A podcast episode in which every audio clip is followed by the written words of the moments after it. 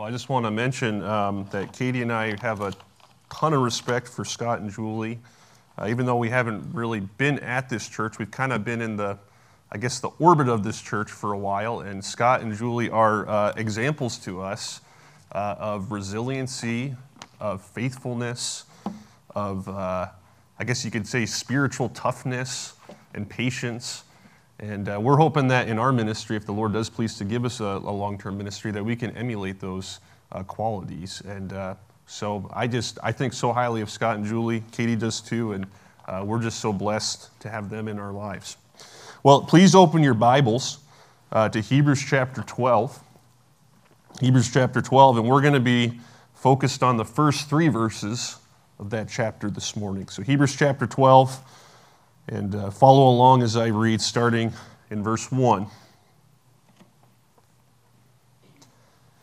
Therefore, since we are surrounded by so great a cloud of witnesses, let us also lay aside every weight and sin which clings so closely, and let us run with endurance the race that is set before us, looking to Jesus, the founder and perfecter of our faith, who for the joy that was set before him endured the cross despising the shame, and is seated at the right hand of the throne of God.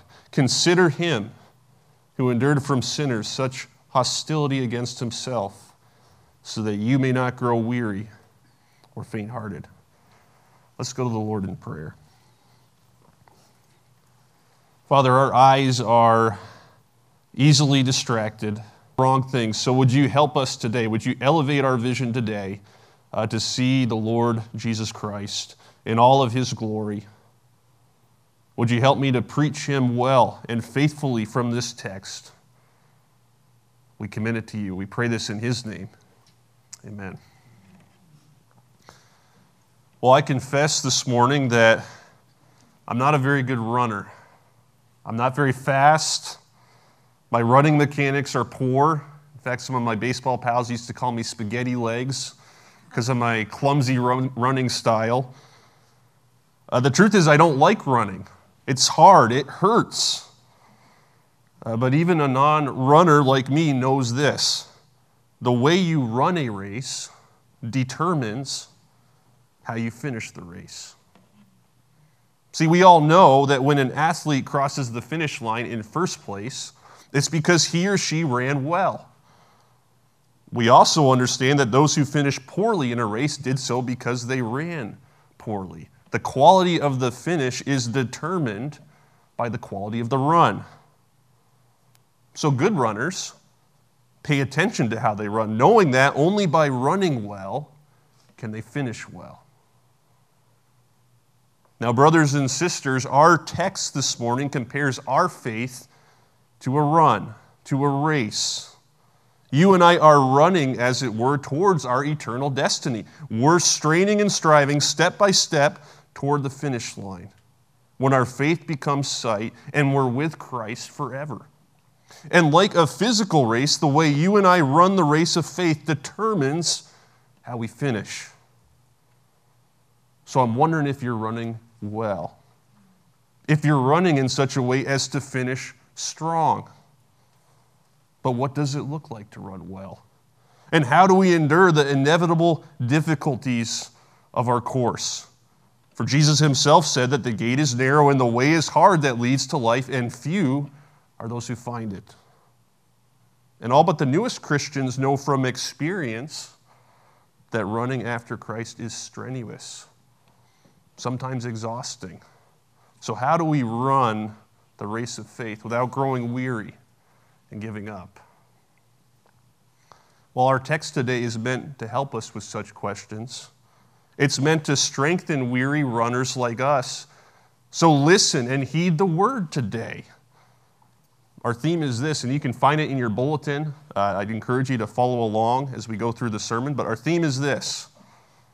Uh, since Jesus is the source and example of our faith, we can happily endure the difficult race ahead by fixing our attention on Him. Now, the fact that our text admonishes us to run with endurance suggests that not enduring is a real threat.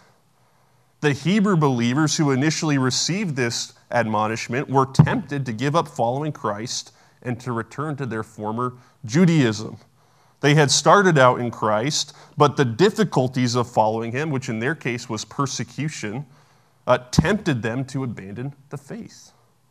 So the author warns them against deserting Christ. In fact, just look back at Hebrews chapter 10 for a moment. Let's read a couple verses starting in 23, verse 23. The author says this Let us hold fast the confession of our hope without wavering, for he who promised is faithful. And let us consider how to stir one another to love and good deeds, not neglecting to meet together, as is the habit of some, but encouraging one another, and all the more as you see the day drawing near. For if we go on sinning deliberately, after receiving the knowledge of the truth, there no longer remains a sacrifice for sins, but a fearful expectation of judgment and a fury of fire that will consume the adversaries. The Hebrew believers are warned not to go back to willful sin, since if they do, they will no longer be a sacrifice of sin for sin. They will apostatize. And note how in verse 23 they're exhorted to hold fast to their confession and not to waver. See, they needed endurance. In fact, verse 36 says that explicitly you have need of endurance. Now, we're not facing the particular persecutions that threaten the Hebrew believers, but we too face endurance threatening difficulties, don't we? I mean, how about relational difficulties?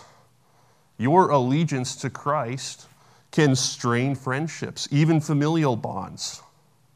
You may face ridicule or rejection because of Christ. You may well be thought of, even if no one says it to your face, as a weirdo or a hater or a prude because you're a Christian. How about what I'm calling quality of life difficulties? You might have less money than your worldly friends because you give generously to this church or because you've taken a less lucrative career path because of the gospel. Or perhaps you have little spe- time to spend on your preferred leisure activities because of your commitment to Christ Fellowship Church. Or perhaps you have a health related difficulty, not necessarily linked to being a Christian, but nonetheless it discourages you. Or how about spiritual growth difficulties? know, feeling hopeless in an ongoing struggle with sin, a general weariness from doing good, being disheartened by a loved one's lack of spiritual interest. And we don't merely face these difficulties as individuals. No, difficulties such as these can discourage an entire church, can't they? I mean, congregational growth can be slow, it can feel like a slog. Key, key church members lose, move away, leaving a void. There seems to be little fruit despite hard gospel labor. Unmet needs being prayed about for years remain unmet. Difficulties like these can tempt us to question whether following Christ is worth it. We need endurance, just like these first century Christians needed endurance. So the author encourages the Hebrew believers by reminding them of past saints who endured in the race of faith. You can read about that in Hebrews 11. And verse 1 of our text says that we also are surrounded by such a great cloud of witnesses. These are Old Testament believers who persevered in the faith, believers like Abel and Abraham and Joseph and Rahab. They are paradigms of those who did not shrink back, but who endured. And these witnesses surround the Hebrew believers. I think we're meant to picture a stadium where present day believers compete in the midst of a multitude of past contenders who vigorously cheer them on. And I'm not sure if the witnesses are, are literally watching the Hebrew believers or if this is merely a metaphor, but the idea is clear. Current runners in the race of faith can be encouraged to endure by the presence of past runners who finished the race. Notice that the cloud is great. Many have endured in the past. And notice that the cloud is surrounding the Hebrew believers. They aren't alone, they aren't experiencing troubles that others before them have not overcome. Note the continuity between current saints like us and past saints, some of whom died thousands of years ago. We share a common heritage. We're of the same spiritual lineage. We share a common faith. And we don't have time to unpack this fully, but the Old Testament saints in Hebrews 11, they put their faith in Christ, just like we put our faith in Christ. They didn't have all the data about Jesus that we have today, but they were looking ahead to the salvific fulfillment of God's promises.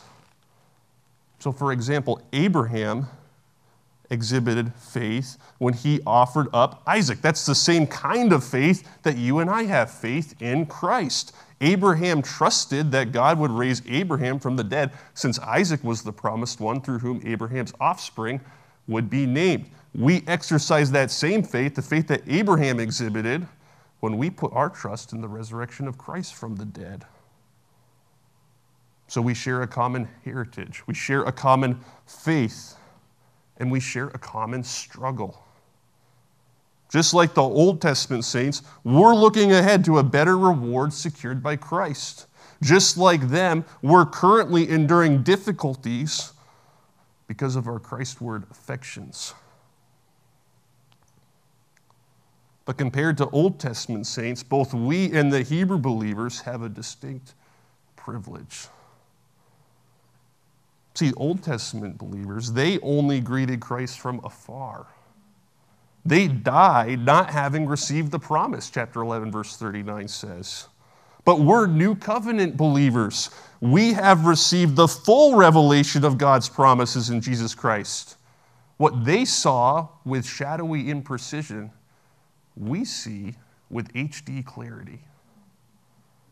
So, compared to the faithful heroes of the past, we have all the more reason to endure in the race of faith. So, do you see what the author's doing? He's encouraging the weary Hebrew Christians to press on in faith, just like those who came before them, but with the advantage of seeing Christ more perfectly. And so, after reminding the Hebrew believers of the faithful saints who came before them, the author calls them to endure. He says this He says, Let us also lay aside every weight and sin which clings so closely, and let us run with endurance the race that is set before us. First, he describes what enduring faith looks like. It looks like unhindered running. I remember driving once, and up ahead on the road, I saw somebody running uphill, and he was holding a rock in either hand. And I thought to myself, what kind of crazy person would do that? And then as I got closer, I realized it was someone I actually knew. It was kind of funny. Running with rocks or extra weight might be a good idea if you're training to be a Navy SEAL or something like that. Uh, it's not a good idea if you're running the race of faith. To endure, we want to be unimpeded as possible. You know, in the ancient world, athletes often competed completely nude so that their movements could not be hindered. Kind of makes you glad we're not living in the ancient world. And even today, if you go for a run, you know, you don't grab your heavy pair of boots and your overcoat. No, you dress lightly. You wear clothes that won't hinder your movement. And the same idea applies to the race of faith. The author gives two specific types of impediments that we're to lay aside or to rid ourselves of. First, we're to lay aside every weight, which I take to mean amoral impediments that slow us down in the race of faith. Not talking about things that are sinful in themselves, we're talking about unhelpful burdens that in some way slow us down. You know, a weight could be a preoccupation. I think that's a helpful kind of diagnostic uh, word. It could be a preoccupation with fitness or physical appearance or a preoccupation with politics. I think that's America's true pastime. A preoccupation with personal possessions. You could become preoccupied with such things, and your concern for Christ could wane as a result. a weight could be a desire that we elevate to a need. I think that word need is very telling. You know, I need to have this job. I need to be married. I need to see my kids and grandkids every single Christmas. I need to go hunting as much as possible during hunting season. I need to watch football. I think that one's okay. I need a nicer car or a nicer house or nicer clothes. You know, none of these things is wrong in themselves, but when we make them non negotiable needs and not just nice things to have that God is free to give or take away, they become burdens that hinder our race of faith. They're weights holding us down.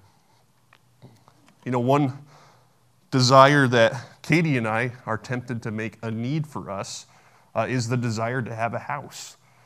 You know, we have lots of friends in our stage of life that have houses. Some of them have even, you know, bought and now sold their starter home and have their sort of long-term home. And uh, we're just not there. We've, you know, just been moving all over the country the last couple of years. And sometimes we'll be driving along and I'll see, you know, a nice house, not, not a mansion or anything, just a nice house. And I'll say to Katie, boy, wouldn't it be cool to have a house like that? See, there's nothing wrong with a desire to have a house. But if Katie and I make that a need, as if God owes us a house, and not just something that He's free to give us if He pleases to, and not free to give us if He pleases to, that can become a stumbling block. See, we could end up pursuing this house that we have decided that we need instead of pursuing the Lord Jesus Christ.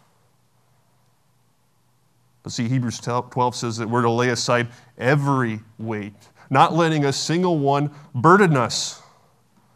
And we're to lay aside sin. But can't you relate to that idea of sin clinging closely to us? I know I can. I, just the other week, I remember I was feeling angry because my uh, uh, airbag light was on in my car and it wasn't going to pass inspection.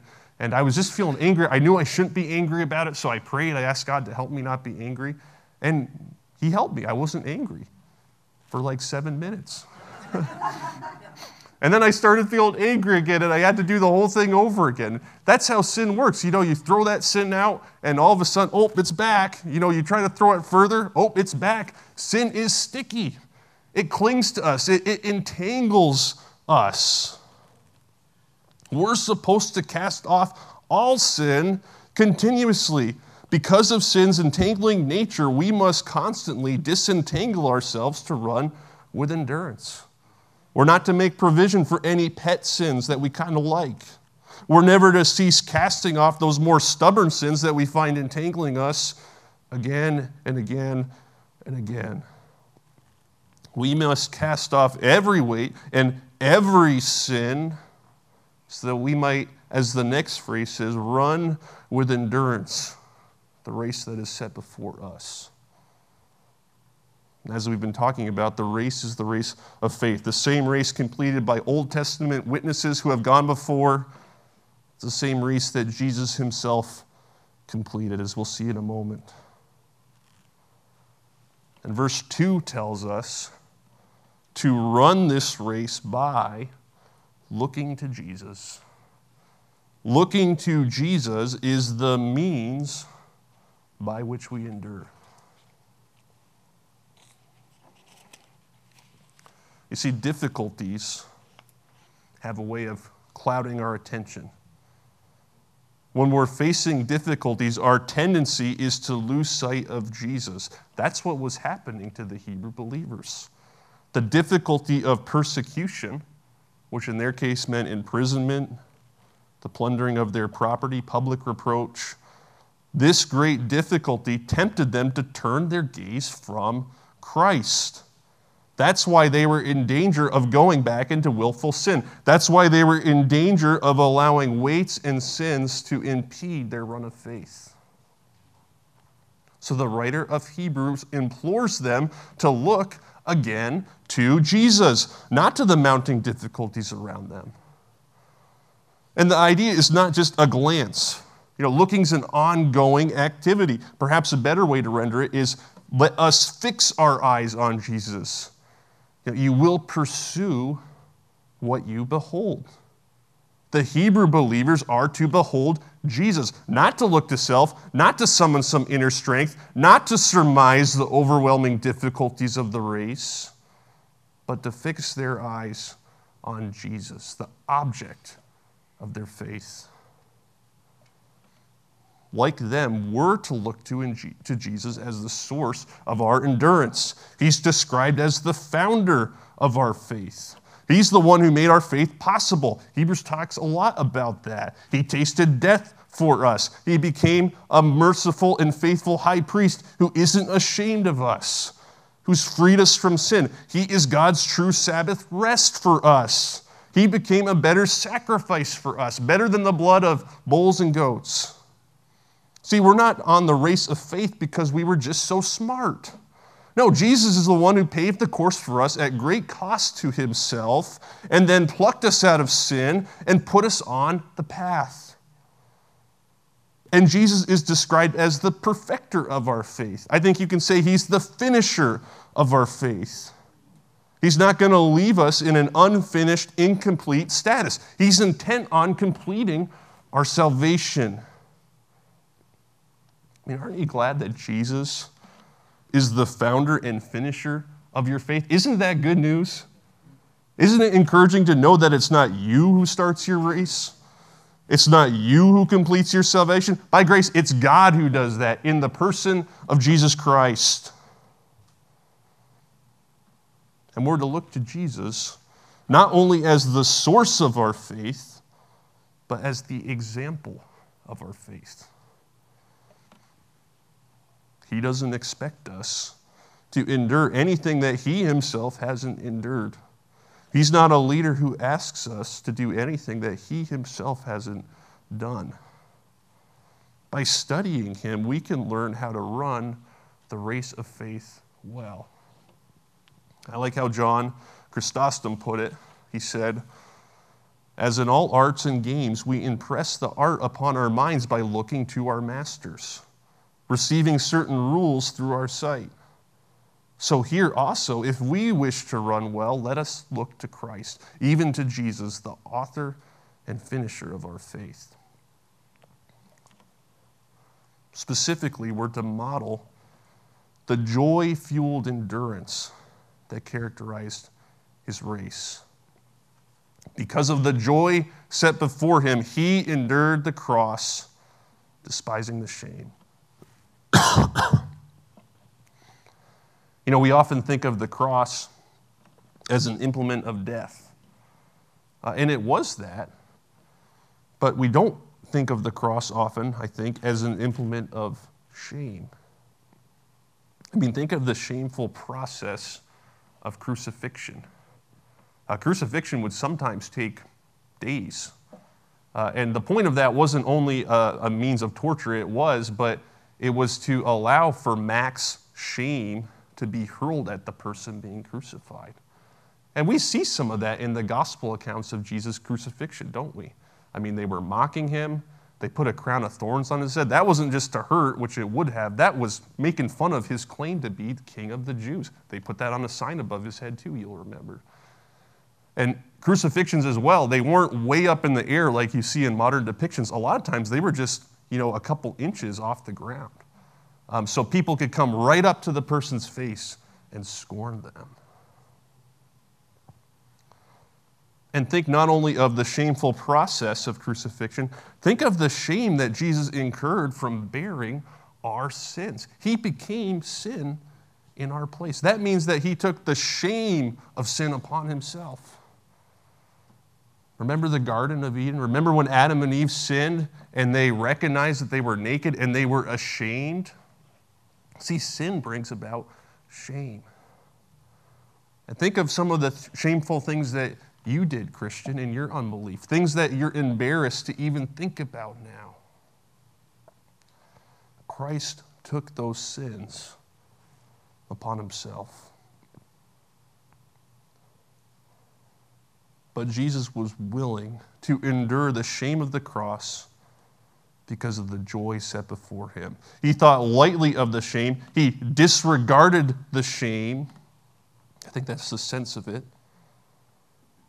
And what was the joy that Christ set before him that filled his vision such that he was willing to disregard the shame of the cross?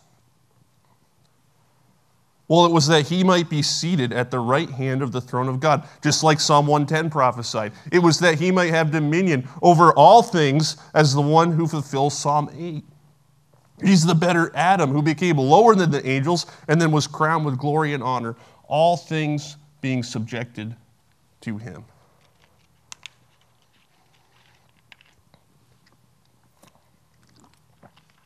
Jesus was glad to exchange the shame of the cross for the reward ahead of him.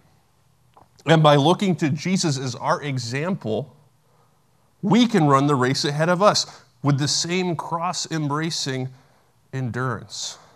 As the joy ahead of Christ fueled his run, so too can the heavenly joys ahead of us fuel our run as he was willing to disregard the difficult shame of the cross, so too can we, by focusing on Jesus, think lightly of the difficulties of our course. So, having urged the Hebrew believers to run the race ahead of them with endurance by looking to Jesus, the author now exhorts them to respond accordingly. Verse 3 says, Consider him who endured from sinners such hostility against himself, so that you may not grow weary or faint hearted. This command to consider Jesus in verse 3, it's just another way of saying looking to Jesus in verse 2. And again, we're not talking about considering Jesus in a momentary, fleeting kind of a way. We're talking about considering him constantly, pervasively, continually.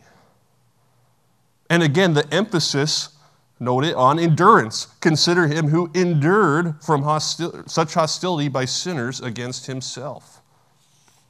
The Hebrew believers were enduring hostility by sinners against themselves.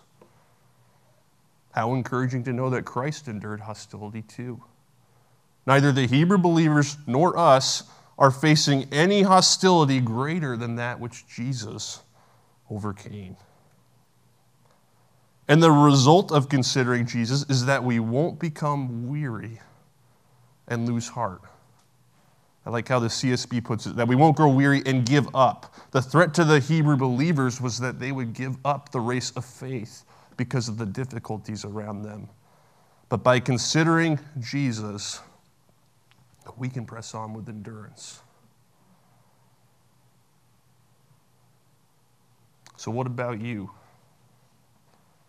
Are you running the race of faith with endurance today? Perhaps some of you have never entered the race of faith.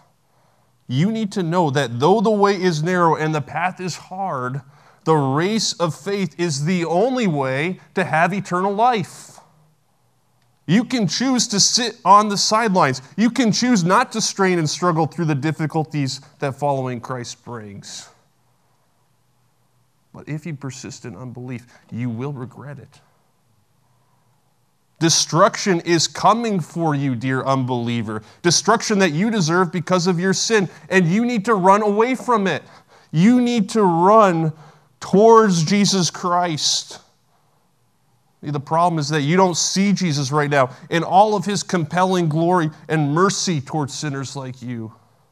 You need God to take the scales from your eyes so that you will behold the glory of Christ. You need God to make you see how the weights and sins holding you down will destroy you. You need Him to fill you with a new love for His Son so that you can run the race of faith. So if you're an unbeliever this morning, ask God to open your eyes today that you might be saved. And to my brothers and sisters in Christ, I want to exhort us to tend to our run by looking to Jesus. First, let's identify and abandon any impediments to our run. If you're not running well, don't expect to finish well.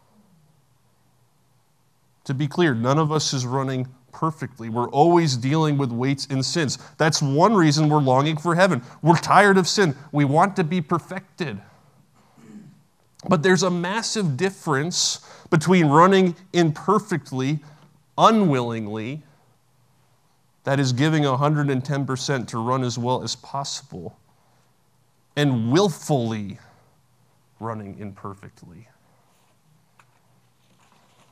Sin will always be nipping at your heels as you run the race of faith. That's just reality. But it's never okay to willfully remain entangled by some sin. You'll always be dealing with those weights which slow down your run. That's normal. What's not normal is for you to deliberately hold on to those weights, knowingly allowing them to impede you. This passage teaches that the type of run that finishes the race is characterized by casting off any and all impediments. It would be foolish for you to think that you can willfully run poorly, Christian, and still finish well.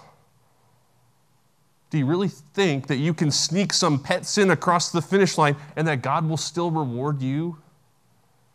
Do you really think that you can hold on to some weight and expect it not to do what all weights do and drag you down ultimately into the fires of hell? Don't be foolish. We need to be reminded. I need to be reminded that willfully entangling ourselves with weights and sins threatens our salvation. So evaluate your run, Christian to see if you're running in such a way as to finish the race. Are you repenting of all known sins? Are you laying down all known weights? Brothers and sisters, let's cast off such things. Let's run in a manner that is as weight free and sin free as possible so that we might endure the race of faith. But if you're hearing this and your takeaway is to look to yourself, to try harder, to do better, then I've failed to preach this text well. Because the means to run the race of faith with endurance is to look not to self, but to Jesus. Fixing our eyes on Jesus empowers us to let go of sins and weights alike and to be invigorated in our run. So, yes, identify weights and sins impeding your run, but don't stop there. Look then to Jesus. Recognize that your continued struggle to abandon such impediments indicates a vision problem. It's a lacking of looking to Jesus. And then consider him. When you stumble in sin, consider Jesus. When you're bogged down with weights, consider Jesus. Consider him again and again and again, and never stop fighting to consider him. I use that word fighting because I think it describes our experience when it comes to considering Jesus. But doesn't it amaze you, given how wonderful our Savior is? How little we think about him, how rarely we ponder him, how infrequently he is our best thought by day or by night. The difficulties of the race before us often pull our gaze away from Christ. In the future, when we see Christ face to face, we won't have any trouble considering him. But we're not there yet. It's not natural to us yet. Right now, we must fight to consider Jesus, especially when difficulties cloud our vision. So fight to consider Jesus. And, and here's some particular aspects of Jesus to consider based on our text. Consider him as your finisher. You know, sometimes we act as if the completion of our salvation is some up in the air question, like if the Patriots are going to be any good this year consider Jesus? Do you really think that the unfailing Son of God is going to somehow fail to bring your salvation to completion? Do you really think that Jesus, who died on the cross, taking God's wrath on himself in your place, Christian, that after rescuing you from your sin, he's going to fail to get you to heaven? Jesus, who put in you the race, Jesus, who started the race of faith in you, is going to finish the work that he started.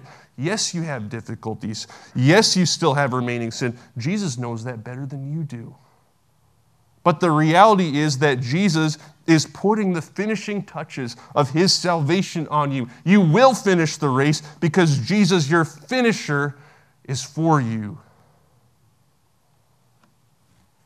Consider him as your example. Jesus endured the cross before he sat down at the right hand of the throne of God.